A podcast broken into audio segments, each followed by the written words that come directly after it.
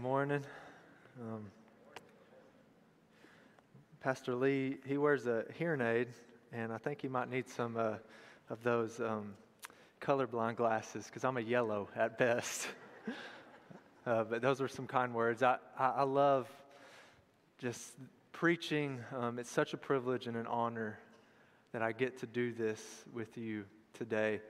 Uh, in light of things that are happening in our nation. Um, some of you are unaware. There are what seems to be some type of, of move of the Spirit, some revival in Asbury Seminary. And uh, all of us as believers should be yearning for God's Spirit to move, right? But in order to see corporate and public revival, it begins in the individual. It begins with personal revival of God's word doing God's work in our heart.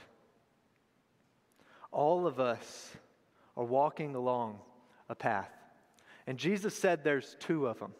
Okay, we're either on the broad road that leads to destruction or the narrow road that leads to eternal life. Oftentimes, we can get consumed with looking around at how far along others might be ahead of us or how far behind some are of us. But I want to ask of you one thing today as we open God's Word. Don't think about others when you're listening to this sermon, think about yourself in relation to God's Word. This sermon is for you and your journey with Christ.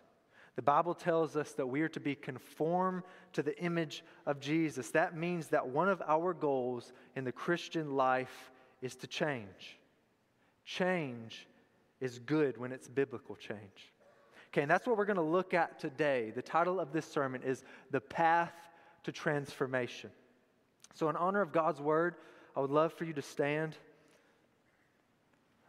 God wrote a book.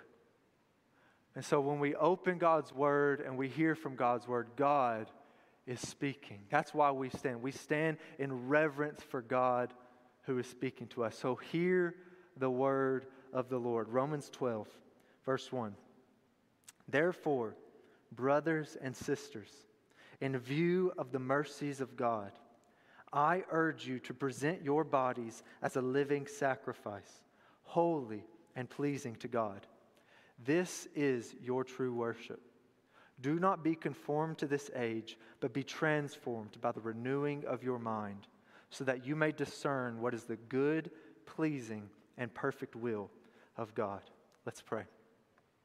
Father, thank you for your word to us this morning. Please change us through it.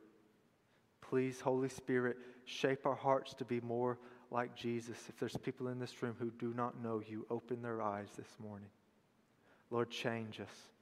Change us according to your word to be more like Christ. And I pray this in Jesus' name. Amen. Y'all can be seated. So I'd love to share, many of you might not know who I am. I'd love to just share kind of my testimony of how I got to this point, I guess this pulpit. Um, I might, my parents are here today. I might give them PTSD reliving my teenage years, but that's all right. Um, yeah, so I was, I was born and raised in Tullahoma uh, in a Christian home. I'm very fortunate of the home God placed me in.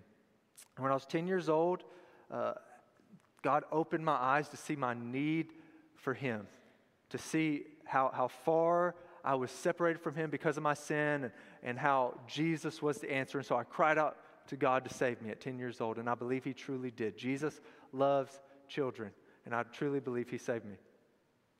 Fast forward a little bit, I get into my teenage years, and I would be what you would call a backslidden Christian. Uh, my life was entrenched in worldliness, in all kinds of filth and immorality. I was consumed with sin. And senior year, I get in trouble by my parents. My mom gives me this Bible, underlines a verse, kneeling by the bed praying with me. Um, and I wasn't changed in that moment. But what I, why I, I like to highlight this is for you parents in the room to show you that planting seeds can bear fruit later in life. And so continue to plant seeds of prayer, seeds of God's word into your children's lives because fruit might come later down the road, even when it seems like they're lost. Come to college, freshman year, UT Knoxville, surrounded with worldliness, and I'm in the middle of it. Falling out, I'm falling away, but God's grace enters in. And the Holy Spirit draws me to that Bible that I was given a year previously. And I'm flipping through it, and I land on that verse Proverbs 3 6. It's now my life verse. Submit to Him, and He will make your path straight. God started to change me through His Word. I couldn't get enough of it. I just started to like, man, it was just so good. It was, it was doing something to me. And, and because of that, I started to do what it said, and, and I started to lose friends. And old habits started to be replaced with new ones. And I, I got plugged into a local church, and all of these things were happening. And God was putting this fire in my bones to preach. And um, through the local church and through my brother, who's a pastor, they affirmed that calling in me. And so I just continued through school. I met my beautiful bride, Hallie. We got married, and I go to seminary and become a youth pastor for a bit. But then we had babies, and we're like, going grocery shopping with three kids is really hard. So we moved back to Cookeville to be near grandparents. And that's what brought me here today. But I say all of this for one reason and one reason alone is that it was the mercy of God that changed me. I didn't pull myself up by my bootstraps and white knuckle my way into becoming a better person. It was when I came to the end of myself and threw myself upon the mercy of Christ that my life was changed. And to this day, my life is still being changed by the mercy of God. And yours can be changed too. No matter how far gone you may think you are or how good you think you are, you need to cast yourself upon Christ daily. How do we do that? How do we cast ourselves upon Christ? It's by taking the first step on this path to transformation. It's to believe the gospel. Romans 12, part 1 of verse 1. Therefore, brothers and sisters, in view of the mercies of God, the word therefore exists to point us back. So when you come across that in your study of Scripture, it's pointing you back. It's a transition word that's connecting what is about to be said with what was said before. So everything that we're about to learn is directly connected to came to what came before. And I believe Paul's speaking here about the entire letter of Romans up to this point, chapters 1 through 11. And you notice this in other letters of Paul. He does it very frequently. When he writes, he begins with doctrine, with, with truth, and then he transitions into application based on that truth. Why does he do this? Because what we believe determines how we behave. Every action begins as a thought. Everything we do is premeditated. Okay, when we sin, it wasn't because we weren't thinking in the moment. No, it wasn't like, oopsie, I fell into this sin. It, it wasn't accidental. Okay, no, we were thinking, we were just thinking about the wrong things. We were believing that disobeying God would bring us more pleasure than obeying God in that moment. You see, believing the right things about God and His Word is essential. Okay, this is the first step on the path to transformation, on the path to change. It's the first battle you must face when you are fighting sin in your life. It's to believe God. So, what is it that Paul is wanting us to believe? What is it he's wanting us to know? The gospel. Okay, Paul summarizes the gospel in this verse. He calls it the mercies of God. I love that. If this is how Paul describes the gospel, then let's look at that word. Let's define mercy. What is it? It's when you deserve judgment, but you receive forgiveness. That's the gospel in a nutshell. God giving you mercy when you deserve hell. But let's break it down even further. What is the gospel according to Romans? Verse chapter 1 through 11. Romans 1, verse 1 through 17, we learn that God is righteous. He says, For I am not ashamed of the gospel, because it is the power of God for salvation to everyone who believes, first to the Jew and also to the Greek. For in it the righteousness of God is revealed from faith to faith, just as it is written, the righteous will live by faith. And in Romans 1 18 through 320, we learn that we are not righteous, that all have sinned and stand under the wrath of God. Paul says that as it is written, there is no one righteous, not even one.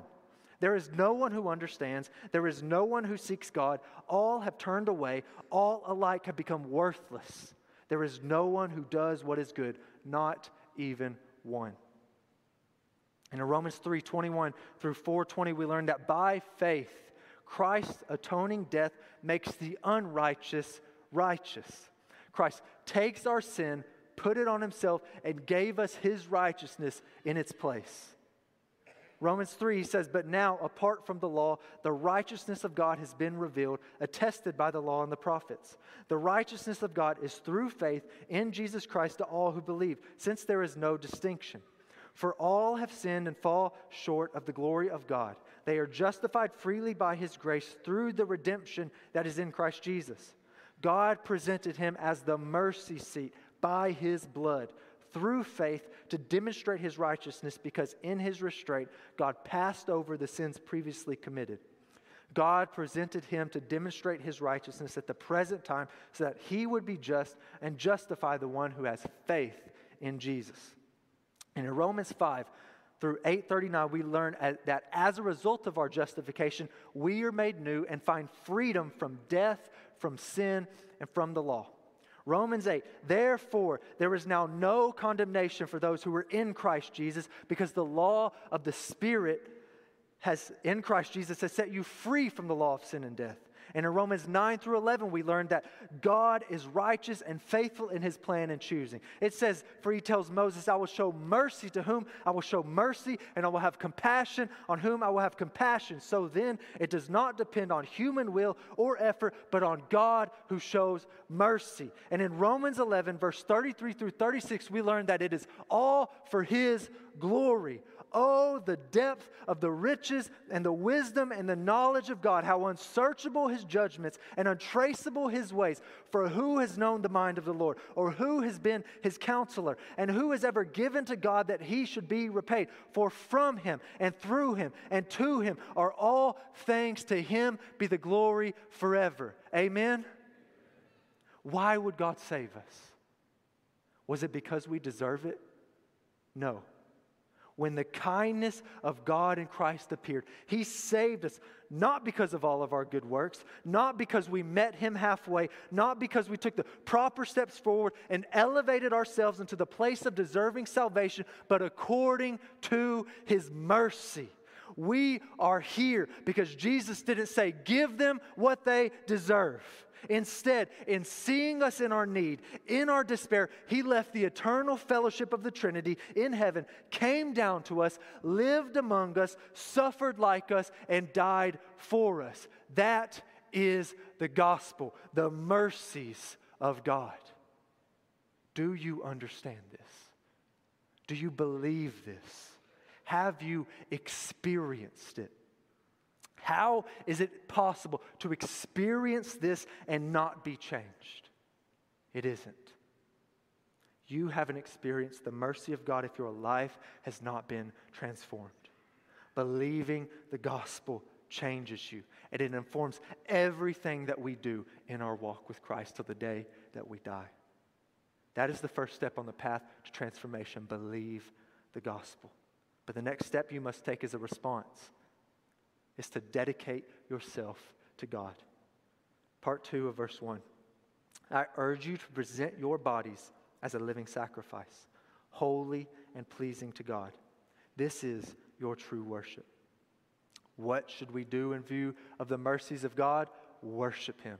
How? By dedicating ourselves to God and being set apart for His pleasure. The word bodies in this text represents all that we have to offer.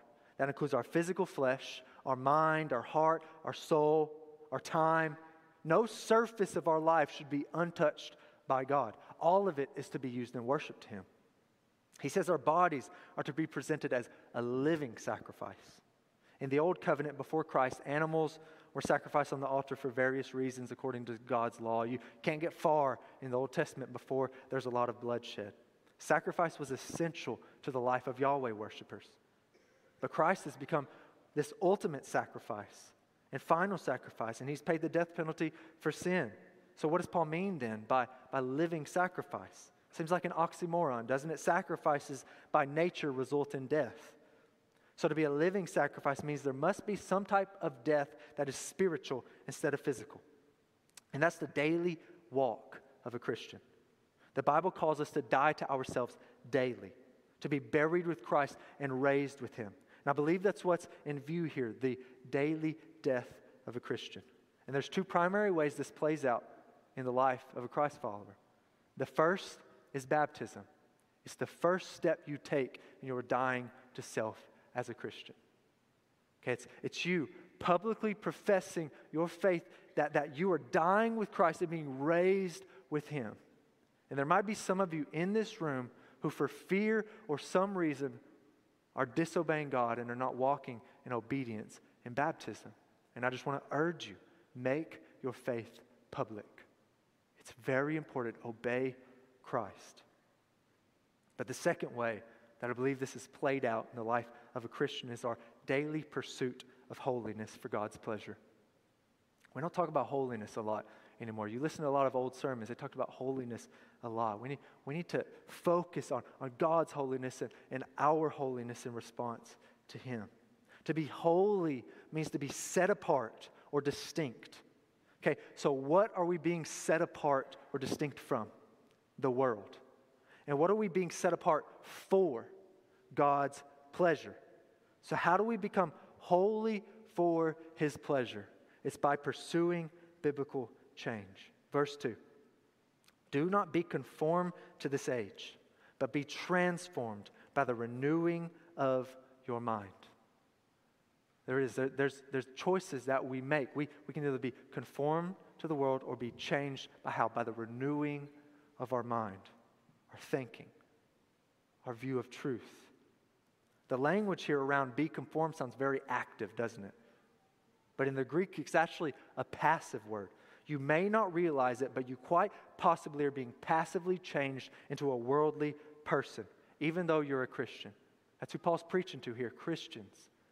And you can be a worldly Christian. There's some of you that's lives are characterized more by the world than they are by Christ. And here's the way that this might be occurring I call this the transformation triangles.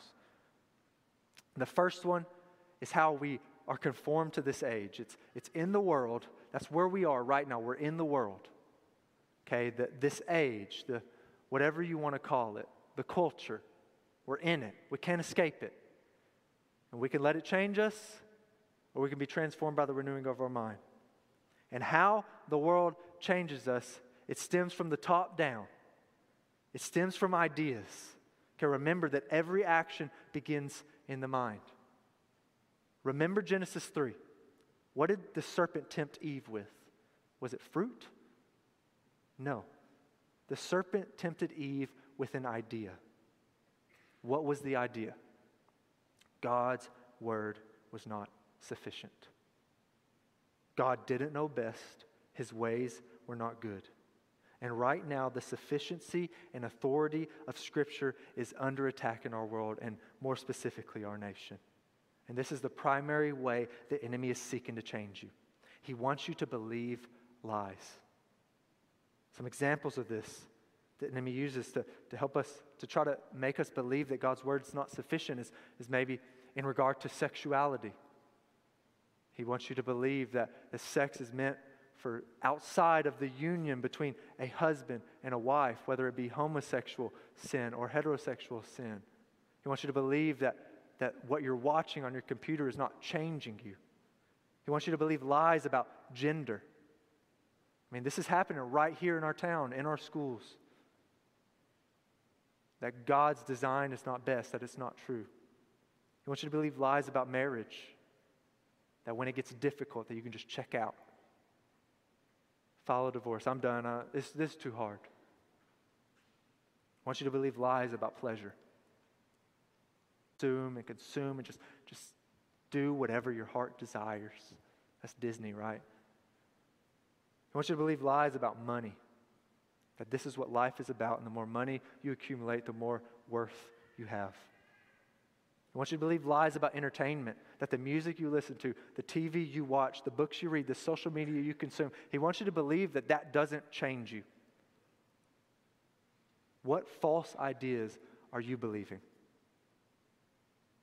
And one of the ways that these false ideas that we believe start to creep in and change us is through habits that we adopt. A habit is a routine of behavior that's repeated regularly and tends to occur subconsciously. Some of these habits that we have, every single person in this room likely, it's not in my pocket, it's down there, but these cell phones. You know, is it the first thing you look at in the morning and the last thing that you look at when you go to bed? Does it consume every second of your time that's not spent talking to somebody? Television. And do you feel like you're missing out if you don't have it on, or you're missing the news, or, or you're missing that show that people's talking about? Whether it you know, makes you angry or keeps you up all night on a binge. Maybe it's laziness, the habit of checking out when you get home instead of checking in and giving your spouse and your kids all that you have left in you. Maybe you're a student and you're being lazy in your studies, or you're an employee and you're being lazy on the job, stealing time. Maybe it's the old habits that mark your life before Christ and then kind of creep their way back into your life. Or maybe it's unhealthy habits of, that you're just doing to your body. You're abusing your body. There, there's so many habits that we can have in our life. You probably can think of some in your life that right, right now that are harmful to you, harmful to your spirit, harmful to your heart, harmful to your relationship with Christ. What habits are they? Another way that the enemy and the world draws us away from Christ and conforms us to their image is through relationships. 1 Corinthians 15 33 says, Do not be deceived. Bad company corrupts good morals. We like to use that scripture when we're talking about teenagers, but, but God's word is for all of us. Okay, there, there's some company that we can't help but be around, like our coworkers. Are you participating in the gossip, in the slander, in the complaining? Are you joining in when your coworkers are talking bad about their spouses? You're letting them change you and, and your speech. Maybe it's promiscuous relationships in your life with that boyfriend or that girlfriend and you're committing sexual immorality. Maybe it's your friends that don't follow Jesus. That was my early walk with Christ. I had to get rid of a lot of friends, especially in my teenage years and college years. What relationships do you have that are pulling you away from Christ? There's a better way. A way that we can be changed by God. And it's by walking in the Spirit. And where the Spirit leads us is to replace these old things with the new things. Jesus had this, this analogy about wineskin. You can't put new wine in old wineskins or it bursts. Like we need new wineskin, we need new ways of doing things. And that's what the gospel leads us to. And the first thing that we do in this journey of transformation, of renewing our mind, is to believe truth, is to replace the lies of the enemy with truth. What is truth? John 17, 17 says, Sanctify them in your truth. This is Jesus' words. Your word is truth. We find truth in the word of God, right here. And if we want to be sanctified, which means to become more like Christ, then we need to know truth, aka the Bible. Every Christian is a theologian.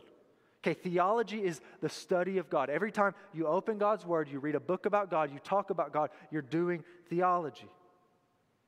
Okay, and the primary purpose of theology is so that we would know God. And the more you know God through His Word, the easier it is to spot errors in the world. In order to discern what is false, we need to know what is true. This is how diamond testers know fake diamonds from real ones. It's not they know what all the fake diamonds look like, it's not that they know more about fake diamonds than anyone else. They just really understand the marks of a true diamond. So much so that when a fake diamond is presented to them, they can spot it immediately. That's how we are to be with truth and error. We need to know the truth so well that when a lie of the enemy is presented to us, we can spot it immediately. But it takes a lot of hard work to know truth. And that's why we need spiritual disciplines. Biblical spiritual discipline. 1 Timothy 4 7 says, Discipline yourself for the purpose of godliness. We need to replace these old habits with spiritual disciplines. 1 Corinthians 9 27, Paul says, I discipline my body to keep it under control. And a more literal translation of that text would say, I beat my body into submission to keep it under control. That's how serious Paul took the discipline of the Christian life. And in order to be transformed, we must be disciplined in our pursuit of holiness. For many, the Holy Spirit and God's grace seem to be in opposition to discipline. It's like, oh, God saved me. He kind of does this work. I don't really play a part in me becoming more like Jesus. But they're not in opposition. Okay, we should think of God's grace and our discipline as best friends. Grace is opposed to earning, not to effort. Okay, grace is opposed to you earning God's love. You can't earn it, He freely gives it to you. That's the gospel. But His grace works in tandem with your effort to pursue Christ. Sanctification is a partnership with the Holy Spirit. You see, Moses got to meet with God face to face. He was invited up Mount Sinai. He could have stayed at the bottom and said, No, good. No, God, I was saved. I'm good. You chose me out of all these people. I'm, I'm going to stay down here and just hang out. I know you invited me up to meet you, but I'm just to gonna hang out here. I'm good. Is that what he did? No. And he pursued God up that mountain. It was a treacherous journey. He exerted a lot of effort to meet with God. He hiked, he fasted for 40 days and 40 nights. He sweated, I'm sure. He worked hard to be face to face with God. And what was the result?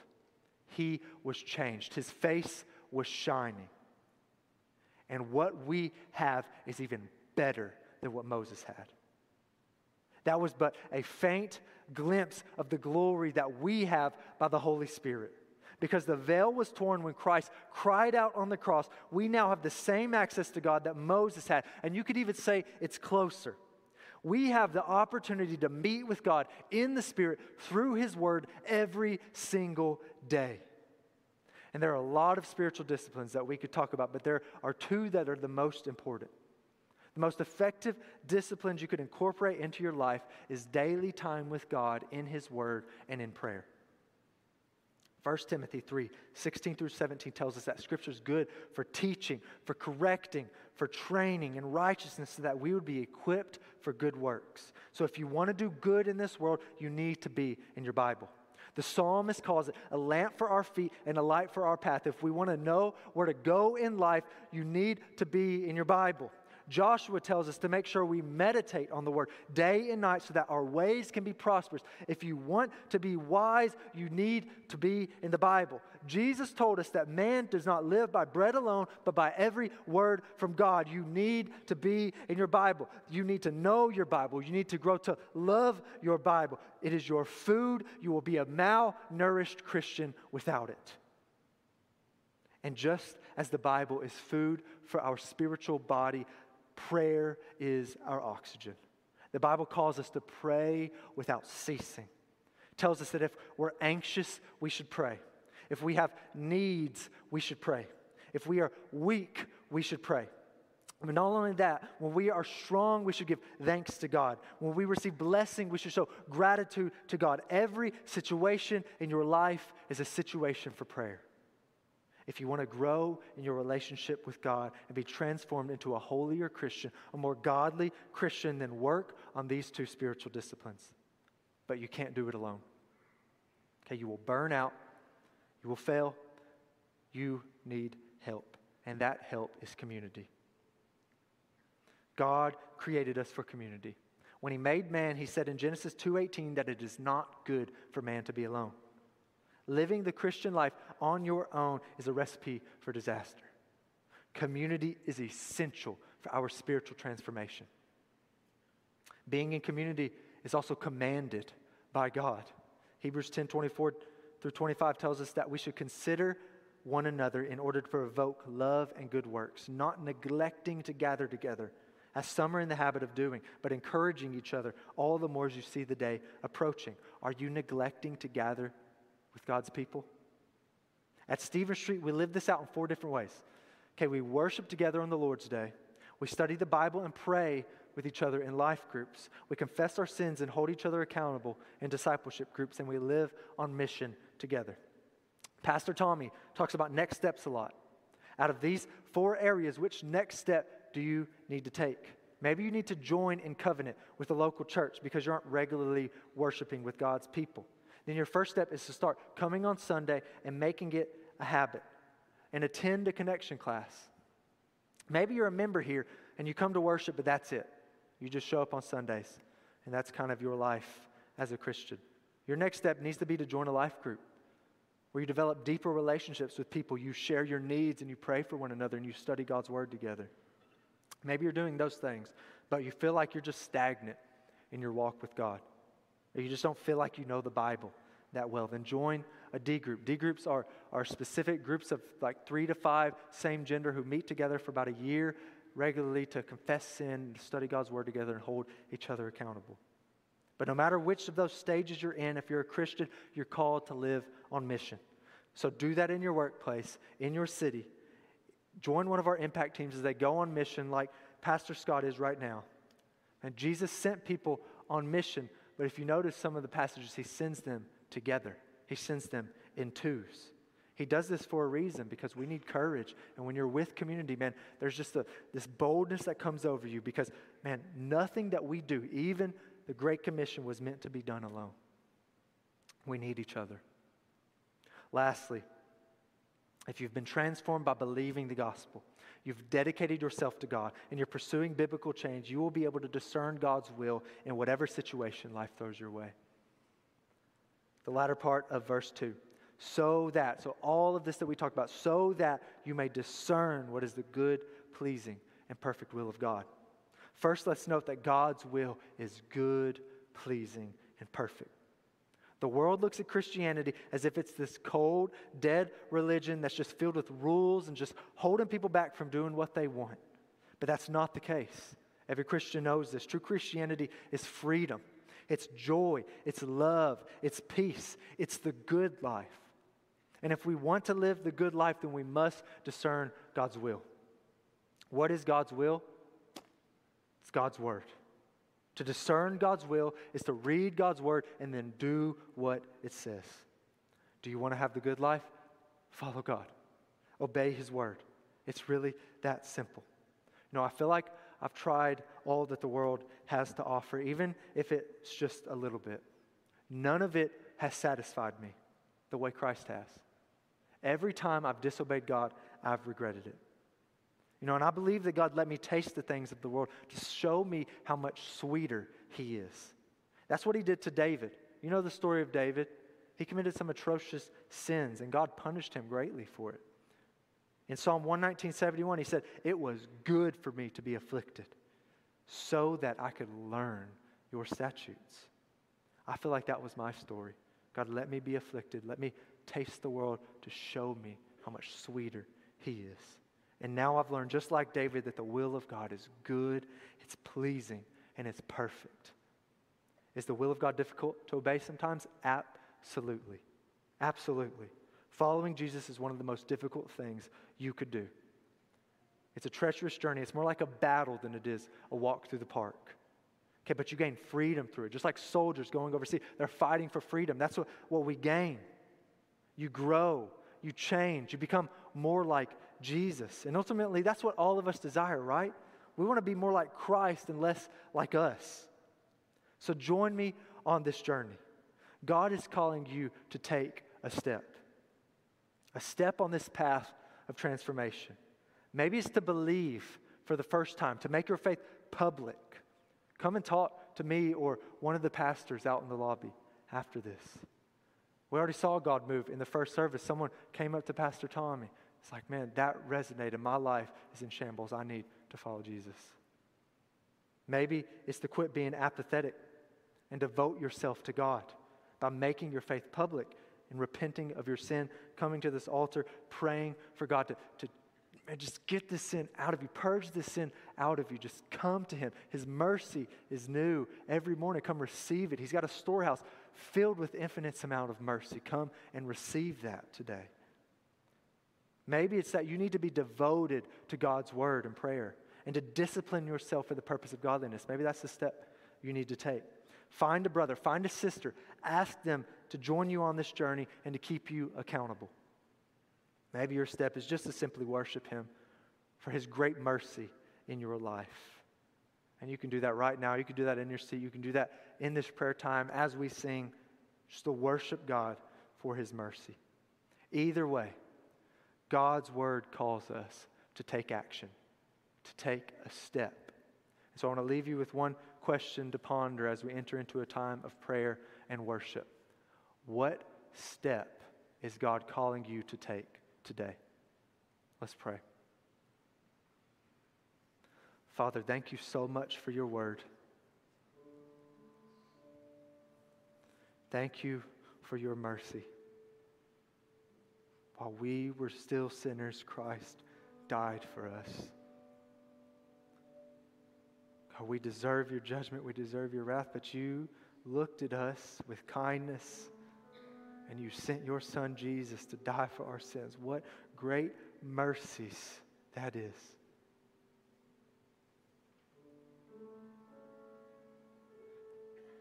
God, you are so good. Thank you for your word that calls us to change. God, and thank you that we don't do it alone. We have your Holy Spirit to guide us, to prod our heart, to lead us. And thank you for this church, God, that we're not on this journey of transformation alone either, that we have our brothers and our sisters to join arms with, God, because we're going to fall, we're going to fail, we're going to stumble, but we trust that through your church, you'll help pick us back up. Please change us, God. Please change our hearts to want you more, to want your word. Please help us, give us the desire to obey it. We need your help, God. Lord, we give this all to you. Have our lives, take them, use them however you please. Make us more like Jesus. I pray it in his holy and precious name. Amen.